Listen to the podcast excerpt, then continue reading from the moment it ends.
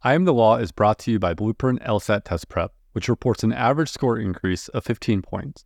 With the first AI-powered QBank, fun videos, personalized study plans, and engaging 98th percentile instructors, Blueprint has helped thousands of students crush their LSAT goals.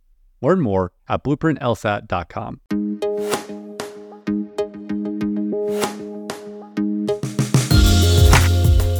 From Law Hub, this is I Am The Law, a podcast where we talk with lawyers about their jobs to shed light on how they fit into the larger legal ecosystem. In this episode, Katya Valasek interviews a lawyer who serves as outside counsel for small businesses.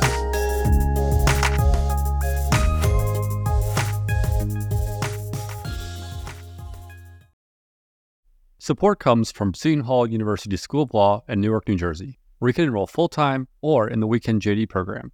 In the heart of New Jersey, with proximity to New York City, Seton Hall is dedicated to your outcomes, evidenced by high employment and bar passage rates.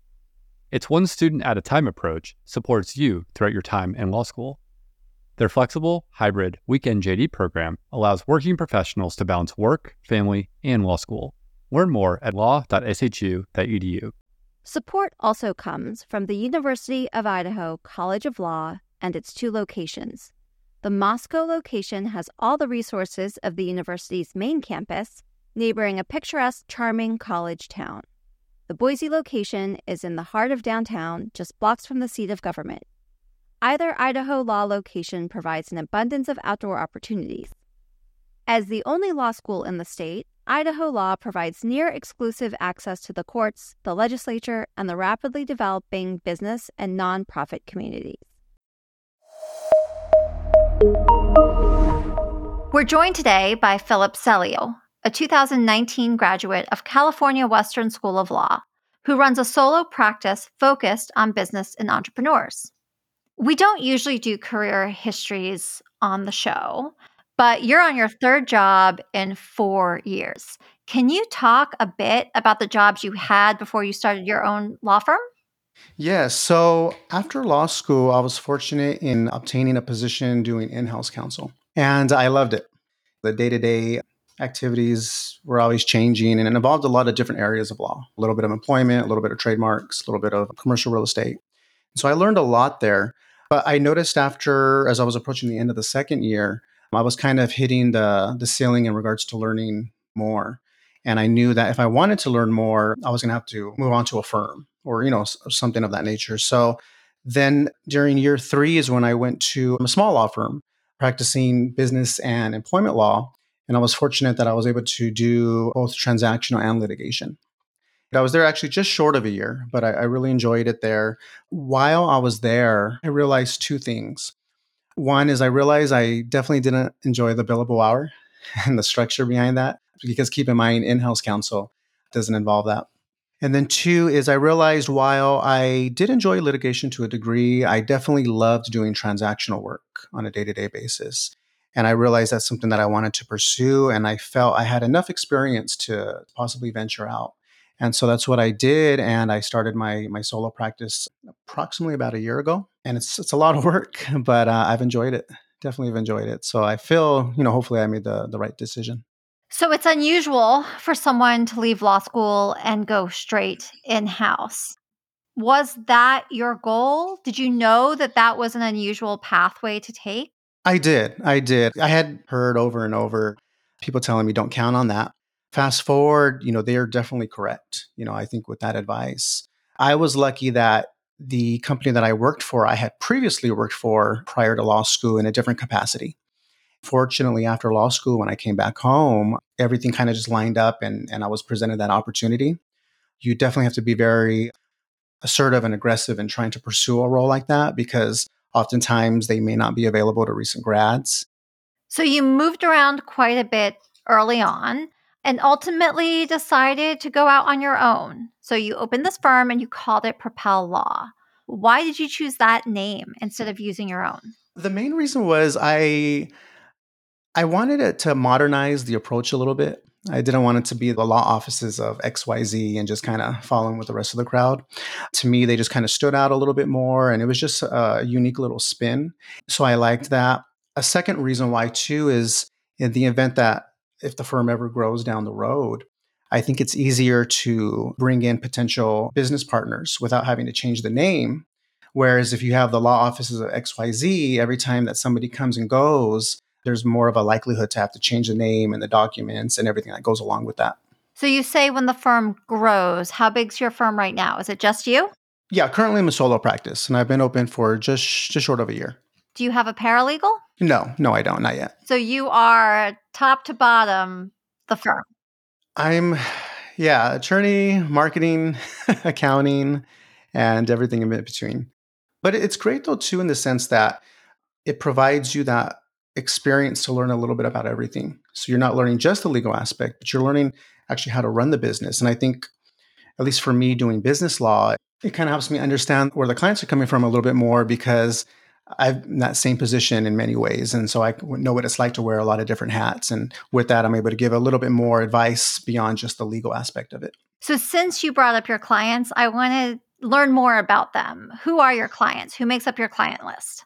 Predominantly, my clients are small businesses and entrepreneurs. And then I have a few clients that are upcoming mid-sized businesses that they're growing, but they're not quite at a level to have a full-time in-house counsel. So they bring me in as their outsourced in-house counsel as needed. So you're outside, inside counsel. Exactly. Exactly. Yeah. So talk to me a little bit about how you found your first client. So my first client was my initial employer, whom I was in-house counsel for. We still kept in touch. After I left, when they heard that I was planning on starting a law firm, they asked me, hey, can you do some work for us? And so it worked out really well. It's definitely a different experience being on the other side of it, whereas, you have to bill your client and, approach it a little bit differently. So that's interesting. Do you know why they approached you? Was it a conflict? They just needed some work done. And being that we had worked together in the past, they knew my work product, we knew each other and how we work in general. So it just worked out well in that regard. And I think a big part of it too is we already had that trust. And I can't stress enough, it's crucial for your clients to trust you in whatever area of law that you're practicing. Generally speaking, most in-house counsel positions are generalist. They know a little bit about a lot, but they don't know a lot about a little, if that makes sense. So oftentimes, they'll know a little bit about a certain subject matter, but once they realize that it's escalating beyond that knowledge point, they're going to start referring work to other attorneys. And oftentimes, they're so busy on the day-to-day level that once they have an attorney, as long as they enjoy your work product and enjoy working with you, and definitely equally as important, as long as your fees are reasonable, they're going to continue to work with you.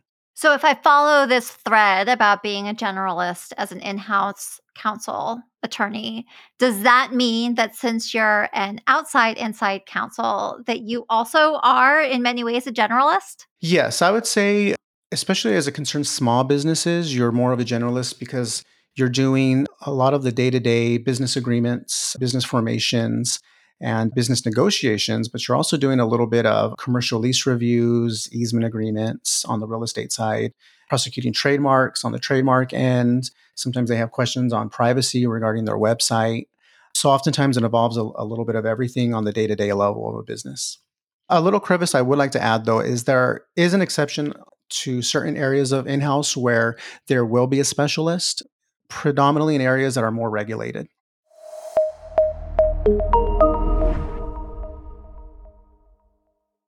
Support comes from Vermont Law and Graduate School. Vermont Law and Graduate School empowers students to dream big. It welcomes and shares passions for social justice, the environment, criminal justice reform, and so much more.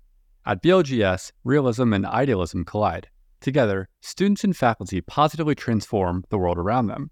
From an accelerated two-year JD to an online hybrid JD, VLGS offers innovative programs where you can learn at your own pace. To learn more, please visit vermontlaw.edu. Support also comes from Albany Law School. Albany Law School is committed to increasing access to the legal profession. Albany Law's online Flex JD delivers all the benefits you'd expect from an institution that's been educating future lawyers and leaders since 1851. With one in-person session per year, you'll complete most of your work online, giving you the flexibility you need to earn your law degree when and where it works for you. To find out how you can begin your journey to earning a JD, visit albanylaw.edu today. Support also comes from Baylor Law School, the smallest and oldest law school in Texas. Baylor Law has 3 entering classes, 15 tracks of study, strong bar passage and employment rates, robust scholarship offerings, numerous clinics and joint degree programs, and a focus on preparing excellent and ethical lawyers. Visit the Baylor Law website to learn more and to apply for free to the spring, summer, and or fall entering classes. The work that you do involves a lot of research. So I want to understand more about how you even know what to research. When a client comes to you, they think they have a problem. How do you, first of all, identify the problem? And then how do you communicate to them what needs to happen next? So first things first is your initial dialogue with the client. And it's asking the relevant questions. And then I really can't stress enough is it's listening to what the client says, because ultimately your next set of questions is going to kind of be dictated on what they say. And a lot of clients initially will kind of give you just portions of the issue. So you have to ask them questions that kind of navigate them to give you the big picture to help you solve it ultimately. You were early on in your career and you went out on your own. How did you find the confidence to know what questions to ask? I think I'm still developing that. A lot of it is just through experience. You know, there's no way around that at times. And then I think while you're researching, you'll be able to read in between the lines to a degree and kind of start picking up what questions do I need to ask for this scenario, or what kind of questions I need to ask to realize it's not going to be this scenario. So you found your first client by maintaining good relationships with a prior employer. What happened next? How did you find your next client? After that, I started advertising my firm on social media. And then otherwise, anyone that would listen, I let them know that I started a firm, let them know the type of work that I do. And little by little, very thankfully, I was receiving referrals. As time goes by, those referrals refer you. And little by little, as time goes, that referral base starts growing. At least in my type of work, certain clients become repeat clients because they have different needs that kind of come and go month by month. And so that kind of helps in regards to client development as well. I want to learn more about how you use social media to build a book of business, because social media is great. It is free, but it is also a lot of work. You need to engage with the people that are following you and interacting with you. How do you take that from just an initial outreach to a potential client? Usually when they initially will reach out, I'll ask what they need just to make sure that it falls within the areas that I'm practicing in. If it doesn't, then usually I'll refer them out to somebody that I know that does. But if they do, generally what happens is I offer free consultations. So first things first is we'll schedule that free consultation to open up that dialogue and determine what's the issue, what can we do, and how do we move forward in solving that. How often do you have to refer someone out after that initial contact? It really depends. So an issue that I run into oftentimes is I focus predominantly on business transactional law. But oftentimes what happens is I'll get inquiries about business litigation matters. So I usually will explain to the client, you know, unfortunately, I don't handle that side of the practice, but let me refer you out to somebody that does. So that's a lot of work then to sort through the inquiries. And then you do that initial free consultation. When do you start charging your clients? Usually after the consultation, the first thing I'll do is send out my engagement agreement. Your engagement agreement is essentially your legal services contract, which will state the type of work that we're going to do and all of the terms and conditions that revolve around that. So that's imperative that you have that signed and executed amongst you and your client, because it protects both sides and in regards to the process. And it also just kind of puts both sides on the same page in regards to the work that's going to be done, but also more importantly, it portrays the work that you're not going to do for the client. And that's important because sometimes clients think you're going to do every single thing and they don't realize that only a portion or a chunk of that is the actual work that you're going to be moving forward with. That's such a good point. So do you bill by the hour? Do you work with a retainer? What are some of the specifics? I predominantly charge on a flat rate basis. I charge a set amount dependent on the type of work that's being performed. And usually that'll consist of charging the client for the services along with any filing or processing fees.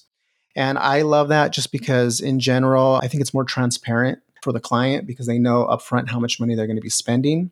It works well for me because it saves time on billing everything per minute. So I think it's a win-win on both sides. How did you decide how to set your rates? I think a lot of it just comes down to keeping tabs of how long an assignment takes you to do. And once you realize, on average, it takes, 3 hours to do this, then you can base how much you want to charge. Have you ever made a big mistake in choosing the flat rate and totally underestimated? In the beginning, there's no way around it. There's a lot of a learning curve involved. When I was working in-house, there wasn't a billable element. So I already had an idea of how much time certain work would take. And then also it helped when I was at a law firm because similarly, I was able to get an idea of how long certain assignments took on the billing structure. And that transferred over in regards to me calculating how much I should charge on a flat rate. But with that said, is there certain assignments that pop up that are newer types of work that I'm doing? So there's kind of no way around it. Otherwise, than trying to reach out to maybe a mentor or something along those lines that kind of give you some guidance. So you started out in-house counsel. Now you're outside insight in-house counsel for smaller companies. If we imagine that one of them were to really take off and grow, would you go back in-house or do you like having this wide variety of companies that you're working with? That's the million-dollar question. I don't know. I really don't know. I mean, I think there's pros and cons to both. I love having my own firm. It's something that I never, ever considered doing in the past, and it was never even on my radar. And so it's kind of funny how that worked out, but I'm really enjoying it. I think it offers a lot of flexibility that you might not otherwise have in a more traditional role. But at the same time, if you're working for a business that's growing, that provides opportunities in of itself, maybe management or maybe, getting more involved with marketing or some of the executive decisions that are going on, which could ultimately lead to other opportunities down the road. There's pros and cons at both. I guess I would have to think about that at that time if it ever arose. So it's interesting because some of those interesting opportunities of going into a growing in-house position will also exist if you decide to grow your firm, right? There'll be a role for you there as well.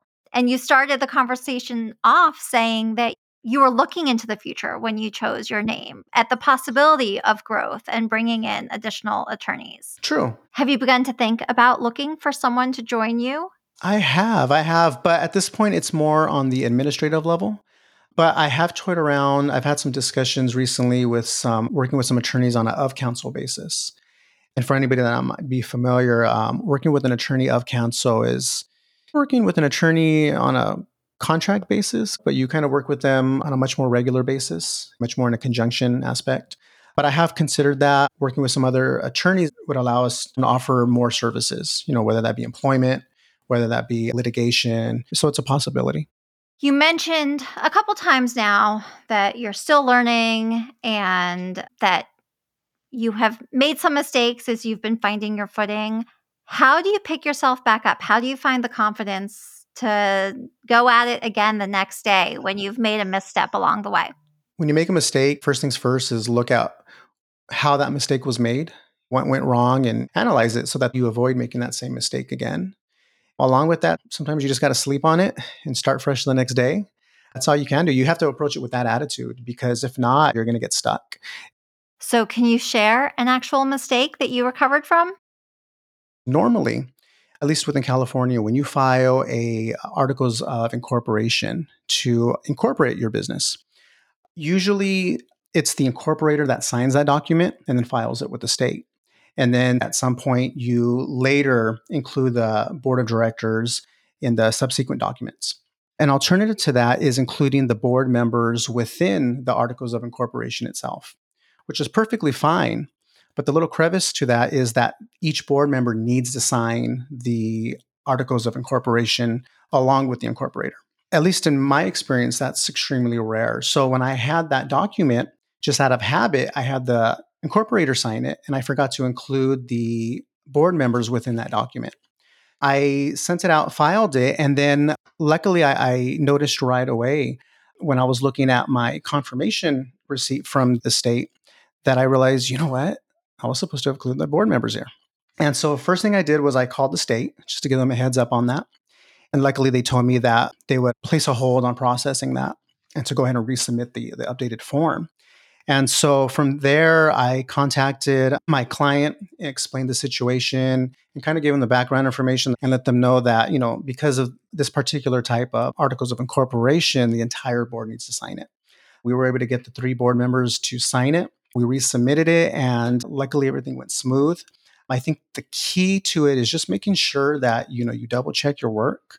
And then I think also is make sure that you're transparent with your clients so that if an issue arises, you explain that there was a mistake made, but also explain what happened and how you're going to fix it. What would have happened if you didn't catch it? It could have impacted the business if there was any type of dispute, whether that be through a lawsuit or whether that be internally between the different business partners. And at that point, you would get litigator attorneys involved. They tend to look back at every little detail with a magnifying glass. And they're going to look at, did you cross every T? Did you dot every I? And they would say, hey, wait a minute. The board never signed the articles of incorporation. Thereby, we're going to argue that this document's invalid.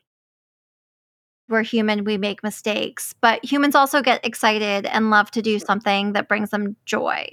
So what gets you up in the morning and eager to get into the office? I think for me is learning more about your craft, about your practice area. If you find an area that you really enjoy, you then, in my opinion, you start looking forward to learning and growing in that area of practice.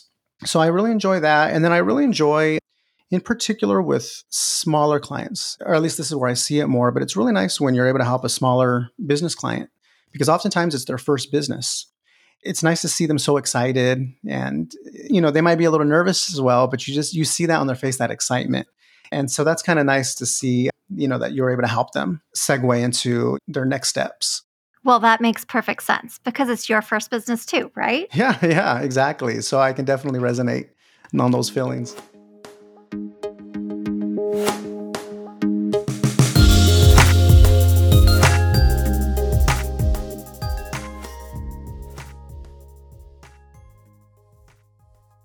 I Am The Law is a Law Hub production. Don't forget to subscribe and rate this show on your favorite podcast app.